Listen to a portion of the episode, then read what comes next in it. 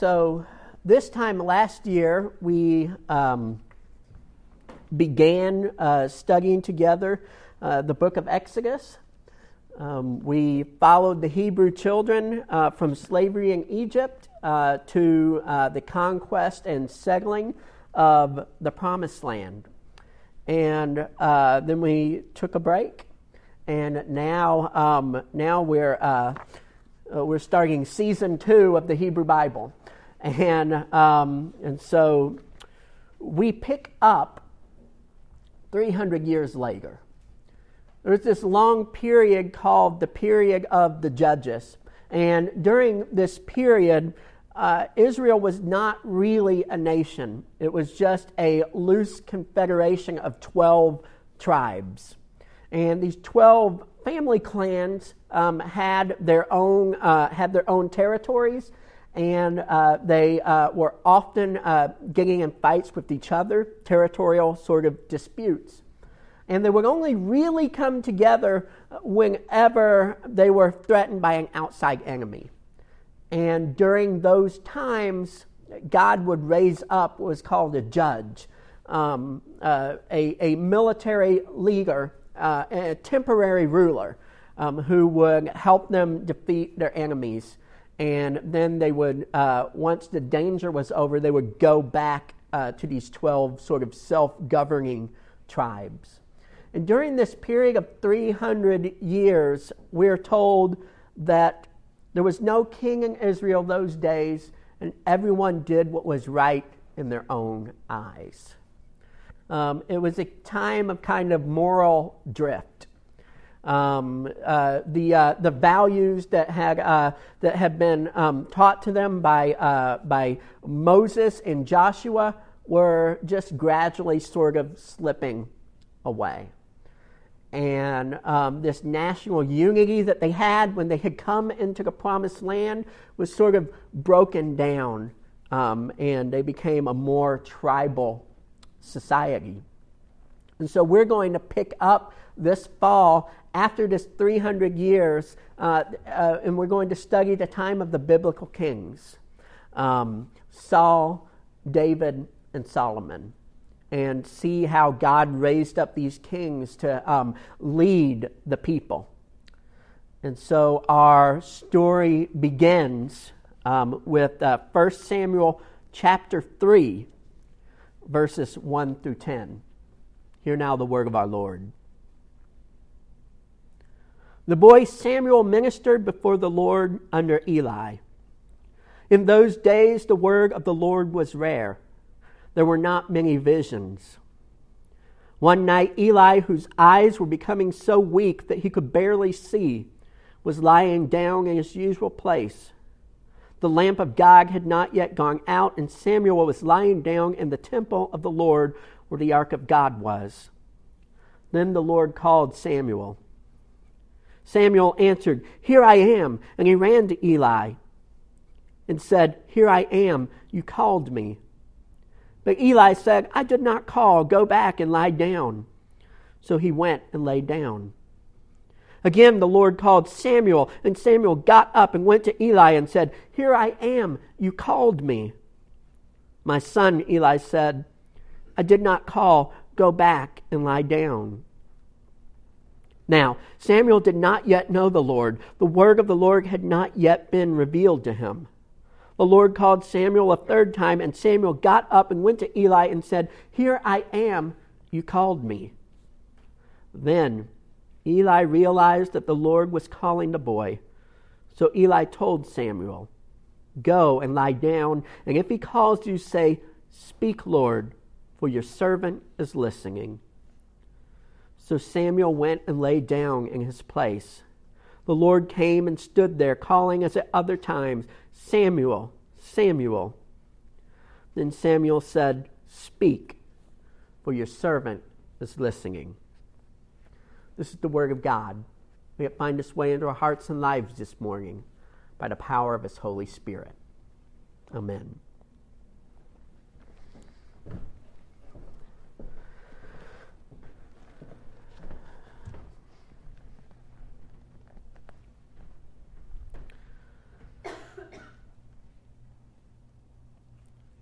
The word of the Lord was rare in those days. That's how our scripture reading this morning starts out. The word of the Lord was rare in those days. There were not many visions. See, I think when we think about Bible times, if you're like me, we have a tendency to just sort of in our brain, we just kind of flatten it all out and we think of it as just like one time, right? when, um, when David was there and Noah was there and, and Jonah was there, and they all kind of exist in this one time and place called Bible times. And if we're careful, we don't even really think about it as history, right? We just think of it as like this other, you know, sort of time and place, right? But when we're talking about Bible times, we're talking about a period in history that spans a thousand, maybe more years. It's a long, long period of time. I bring this up because the word of the Lord was rare in those days. When we think of Bible times as this one time, we, we just see like all this activity. Poof, God's here. Poof, God's there. And, and, and, and we just think of it as this time when God is super active. And we just sort of say, well, today is not like that. God was active in doing miracles and, and speaking to people in, in transformative ways back in Bible times, but today he's not really like that. But you see, God did have these, these bursts of activities, but then there were like these periods of like two, three hundred years, not much was going on. When you think about it, the people uh, in Samuel's day and time were 300 years removed from, from, uh, from, from Joshua and Moses and Aaron. These were the founders of their nation some 300 years ago. They would have thought about them the way we think of, uh, of Thomas Jefferson and George Washington as these founders, but not really of our time, right? these people that, that founded their nation and, and gave them these great values to hold on to, but really weren't around anymore. And these days are a lot different. The word of the Lord was rare in those days. People really didn't have visions, right? Think about this for a second. We're where our story this morning is this far into the Bible. This little pinch of paper right here, and we've got all of this to go, right? This little pinch of paper. And people thought God was done speaking. And people thought God was done moving. And people look back to the past and look back to the days of the Exodus and say, that is as good as it's ever going to be. That is as much as God is ever going to move. If only people in Samuel's day said it could be like it was back in Bible times. And yet, God had so much more in store for his people. And he still does. I think a lot of us fall into that Bible times trap and, and we say, oh, well, well, God moved and God spoke and, and God did amazing things and God worked in miracles back in Bible times. But today, the word of the Lord is rare. Today, he doesn't really I wonder how many of us would describe the word of the Lord as being rare in our own lives. We can remember a, a, period maybe when we were first on fire for God, when we were first Christian, when, when we felt like God was always speaking to us. But it seems a little rare these days. Seems like He doesn't quite speak the way He used to back in those times. But God is always speaking. God is always speaking. We're just not always listening. This is what I mean. Right now, in this room, all of us are being bombarded by radio waves constantly. They're running through your body right now, these radio waves. Now, no one's picking up any stations right now, are they? Because you're supposed to be paying attention to me, right? what do we have to do? We have to stick up our antenna, right? Right? God's like that. God's always speaking. His voice is always broadcasting, right? But we are not always listening. I'm going to show you what I mean here in a second. Let's uh, look at this passage closely and ask ourselves the question why is it that Samuel receives God's voice? Why is it that Samuel hears the word of the Lord? What is he doing different than Eli or his brothers? I think we have the answer right here, uh, chapter 3, verse 2. One night, Eli, whose eyes were becoming so weak that he could barely see, was lying down in his usual place. The lamp of God had not yet gone out, and Samuel was, was lying down in the temple of the Lord where the ark of God was. Then the Lord called Samuel. Eli's lying down in his usual place, which is somewhere different than where Samuel is lying down. Samuel is lying down in the temple by the ark. See, the ancient Israelites thought about God kind of differently than we do. Their view of God changed over time um, as, as they experienced God in different ways. But during this time and place, um, the, the, the, Israelites believed that if you wanted to talk to God and if you wanted to hear from God, there was one place in particular to do it. And that was at the temple in Shiloh, in the sanctuary in front of the Ark of the Covenant. I get to talk about Indiana Jones two weeks in a row. Um, the Ark of the Covenant, most of us picture, right, that, that, that gold box from Indiana Jones, right? And it's got the, uh, the two um, angels and their wings are just kind of touching together, right?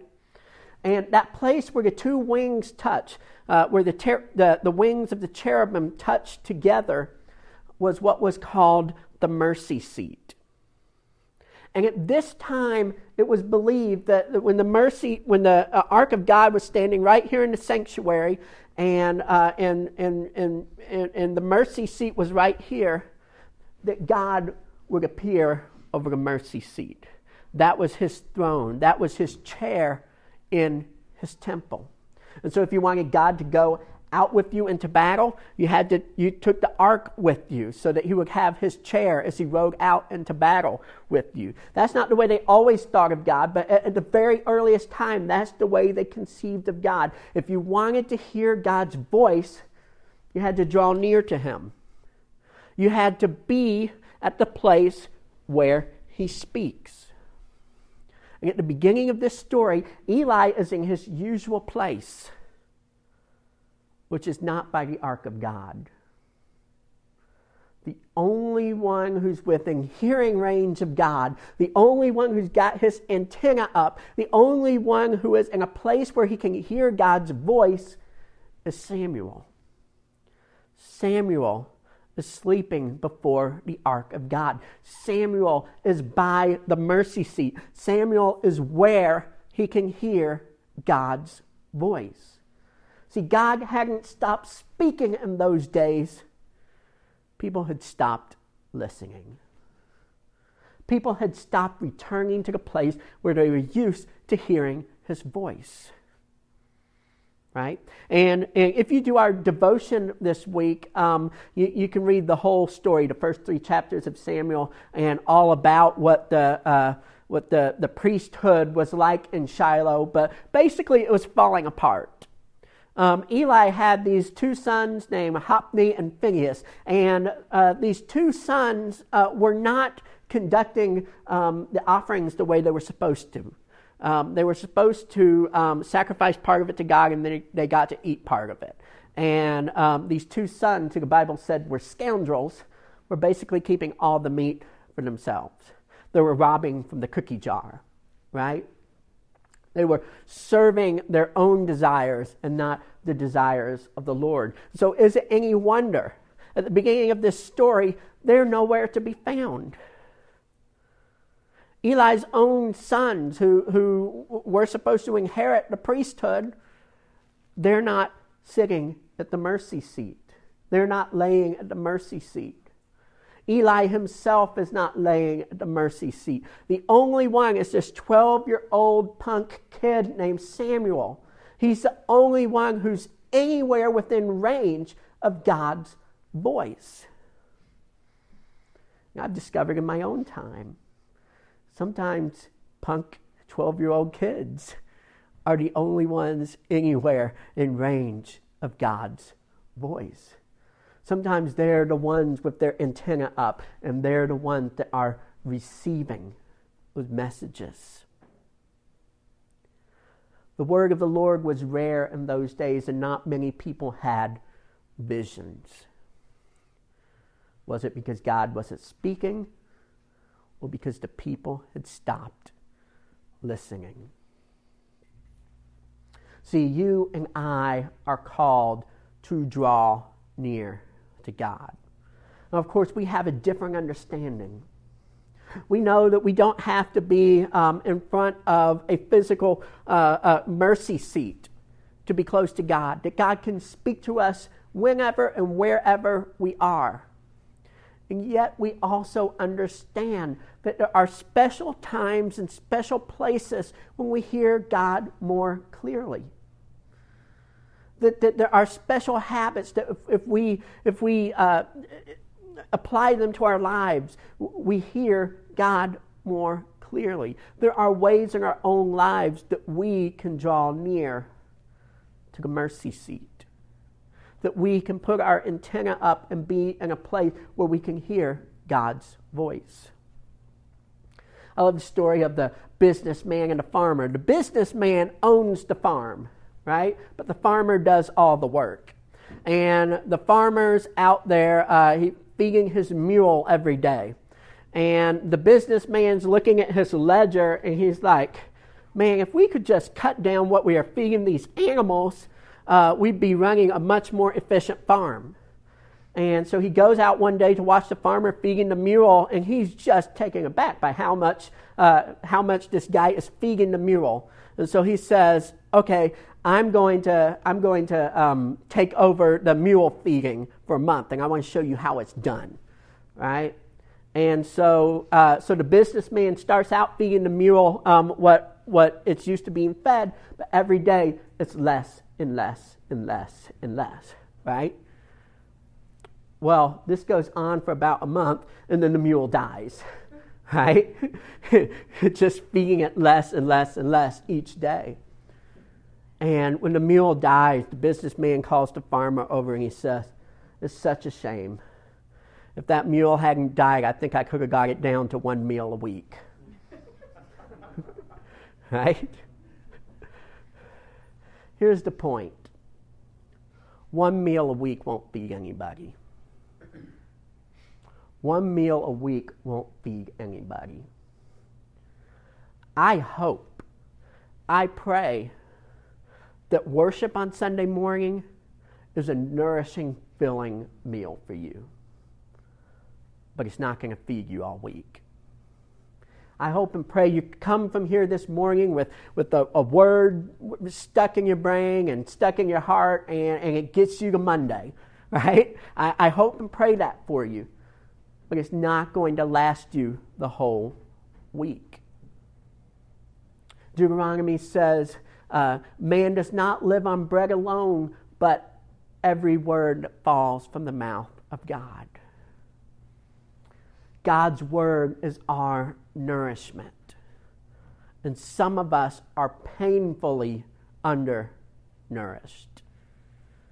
Some of us are on the verge of spiritual death because we think that one meal on Sunday morning is enough for us.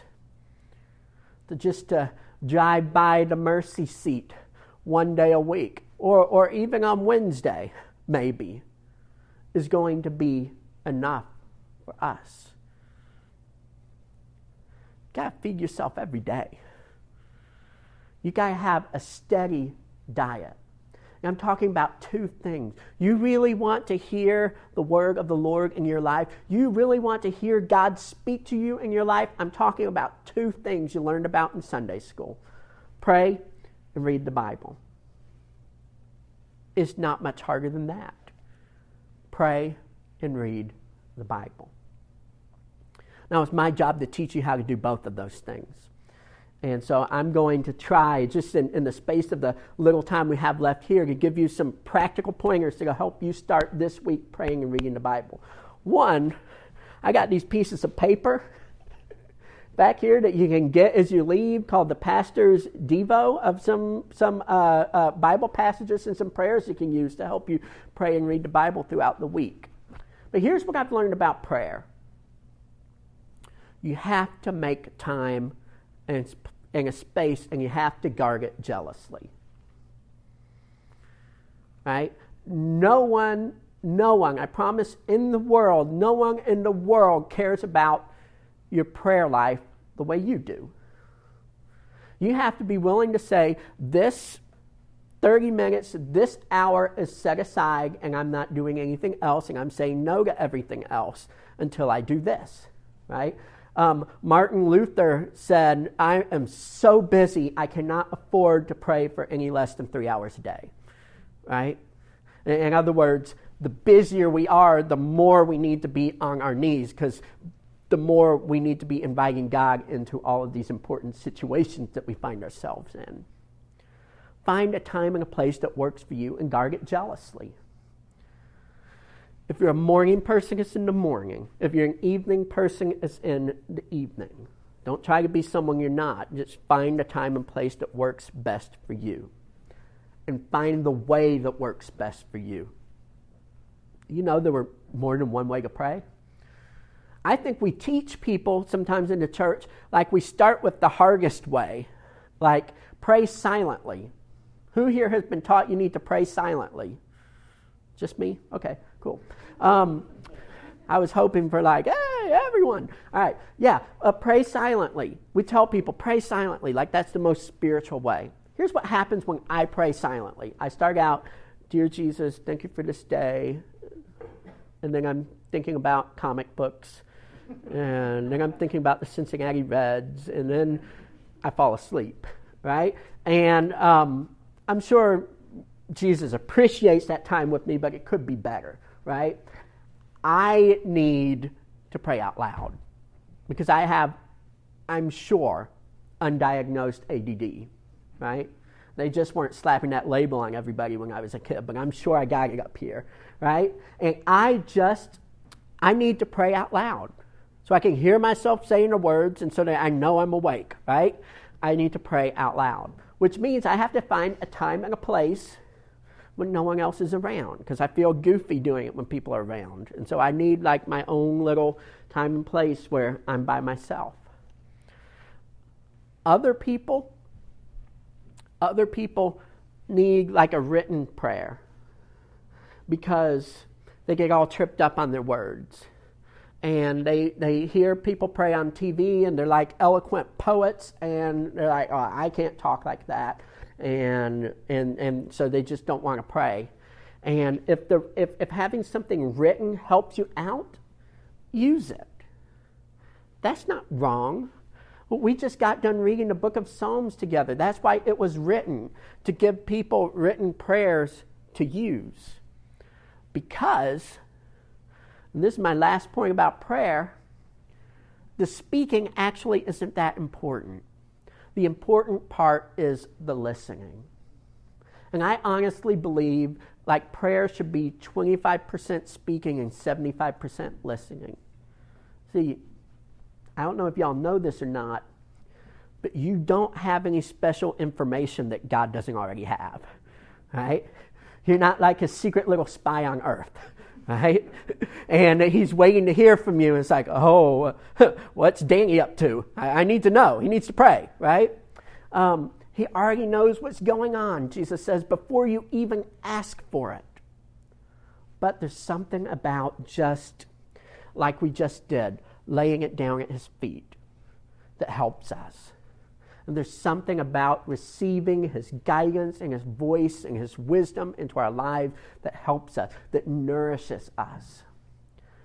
I would suggest a simple prayer, the one Eli taught Samuel Speak, Lord, your servant is listening. Here's what I like to do. I'm trying not to be me, me, me, but I can only speak from my experience. This works for me. I like to start out, I just kind of do the, uh, the data dump, right? Here's what's going on, here's what I'm going through, here's, you know, all that stuff. And then just speak, Lord, your servant is listening. And then just spend some time just listening to God. And if my mind starts to wander, and it does, I say it again Speak, Lord, your servant is listening, to just kind of get back there. And what I found happens during that time is I don't, some people do, I don't hear through the ear, right? I hear out the heart. What I mean is, when, when I'm in that time of prayer and I'm, I'm, I'm connecting with God, things start to bubble up. Images of people that I need to talk to, that I need to reach out to. Um, peace about things that I was worried about. Solutions to problems that have been evading me. Just like suddenly, right there in prayer, aha, I've got it. This is what I'm going to do. Right? Those things start to just sort of bubble out of my heart. And so I don't hear in the ear always, I hear out the heart. Different people hear different ways. That's fine. And then after a little bit of that, I like to end with the Lord's Prayer. Just kind of put a you know, stamp on it. That's one thing, pray. If, if, you're doing that, you're drawing near to the mercy seat. You're, you're where the ark is. You're where, where you hear God's voice when you're spending regular time in prayer. And the other thing is reading the Bible. Now, there's a reason it's harder to read the Bible than it is to read Tom Clancy or Harry Potter. There's a reason for that. There are parts of the Bible, this is your pastor talking to you, someone that loves the Bible. There are parts of the Bible that are boring, really dry stuff. And unfortunately, most of that is at the beginning. And so, what we do when we decide we're going to read the Bible, and we decide this year I'm going to read the Bible in a year, right? We just in January in, in January we're hot because we're in Genesis. And Genesis is exciting, and there's all these stories from my childhood, and I, I never saw it like that. And, and, and wow, this, I'm, I'm glad to be revisiting this stuff. And then we get to Exodus, and the Red Sea parts, and it starts to slow down, and then you're in Leviticus. And Leviticus is a nightmare. It is like um, it's like chapters upon chapters of God saying exactly how He wants His special tent and, and, and, what size pegs to use and all, all these kinds of things and, and, and, and how to sacrifice the animals. And then you get to numbers and that's boring. And then you get to deuteronomy. And, and like all the, all the boring stuff is at the beginning. And so you're in march and you've not read the bible in a month. Right? I would like to suggest to you maybe you don't have to start at the beginning. You know where you should start where you're most interested, right? I always wanted to read this book. Start there because you'll build that habit. You guys circle around to all of it eventually, but when you've read the gospel a couple of times, even Leviticus kind of comes alive to you because you're like, that points me to Jesus in a way. I, I see something I read over here a little bit differently because I'm reading this, right? And so if you just start where your mind already wants to go, that'll help you. And and my other suggestion, don't do a reading plan. right? Because here's what happens with the reading plan day one, these verses, day two, these verses, especially if there's a date on it. January 2nd, read this. January 3rd, read that. What happens, you're January 5th, you've missed two days, and you're like struggling to keep up, and you're punishing yourself, and you're being ungraceful with yourself. What I like to do, again, this is just me, I have a bookmark. In the space of a cup of coffee, I see how far I can push it. That's, you know, that's, that's my Regan plan. How far can I get this bookmark in the space of a cup of coffee? And you'd be surprised because you can't guzzle coffee, right? A cup of coffee will get you about five chapters through the Bible if you're not putting pressure on yourself. Anyways, you don't have to do it the way I do it. I'm just, I'm just throwing these things out there. You find a pace and a language in a way that works best for you. Language, super important. You know what the best version of the Bible to read is? I'm going to tell you, people are having debates. The Baptists say this, the Pentecostals say that. I'm going to settle it right here. Here's the best version of the Bible to read the one you will pick up and read and understand. Right? That's the best one. Some of us,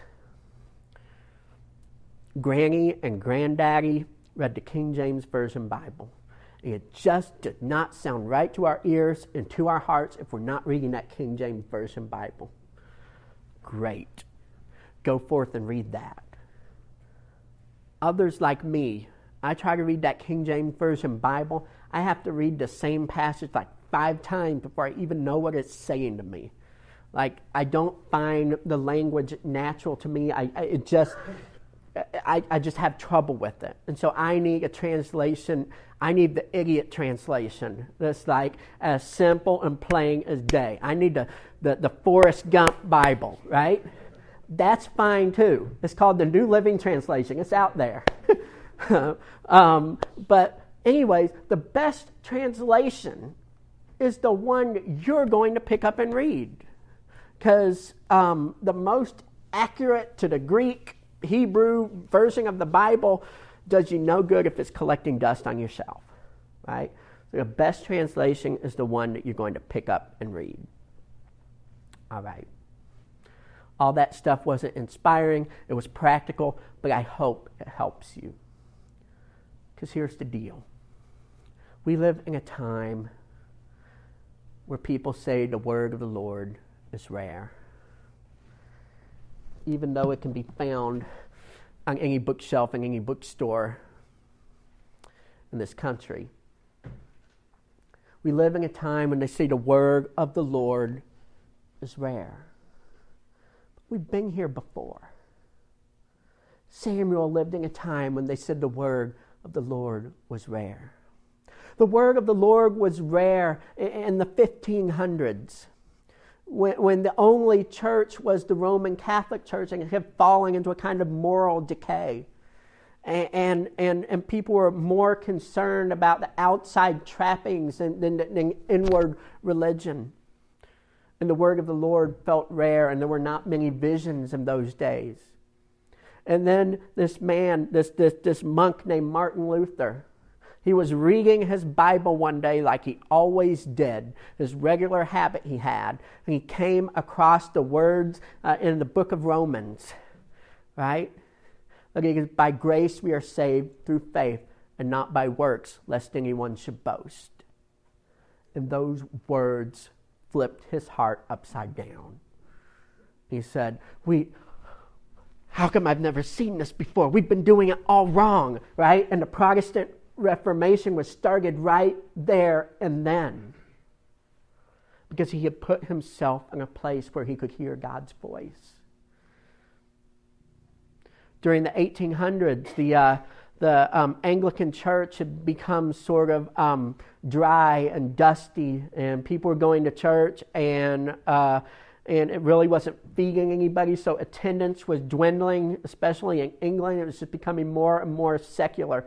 And there was this guy, I don't know if you've heard of him, his name was John Wesley. And John Wesley was a priest. His dad was a priest. He'd been in the church all his life. Um, people, people nicknamed him and his friends the Methodist because they were always praying and reading the Bible at a certain time every day. They had a method to the way they did everything, and it was an insult.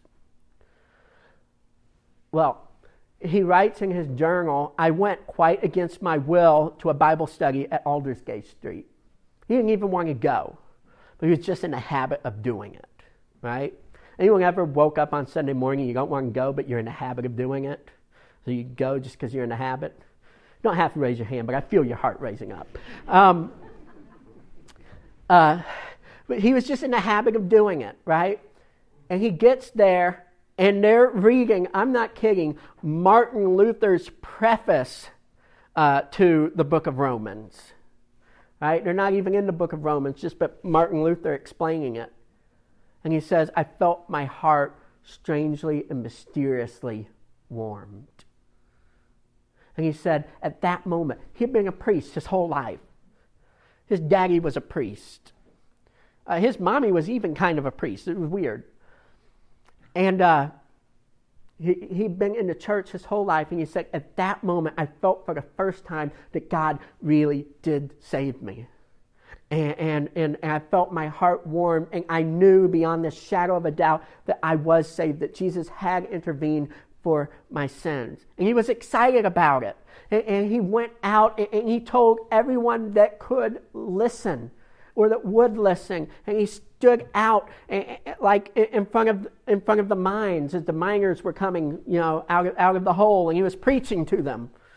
And they said, you know, these they, they had these blackened faces, but you could see the tear streaks of the tears coming down their cheeks because of the way John Wesley was preaching the gospel in a day and age when the word of the Lord was rare.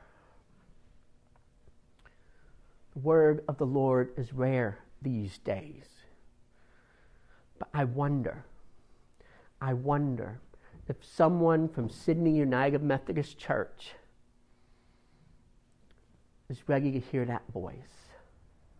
I wonder if someone's going to be in prayer. I wonder if someone's going to open their Bible and God is going to speak to them just like He used to in Bible time. Because when we are praying, when we are searching Scripture, when our antenna is up, God is speaking. And we discover all times, our times, our Bible times. In the name of the Father, and the Son, and the Holy Spirit. Amen.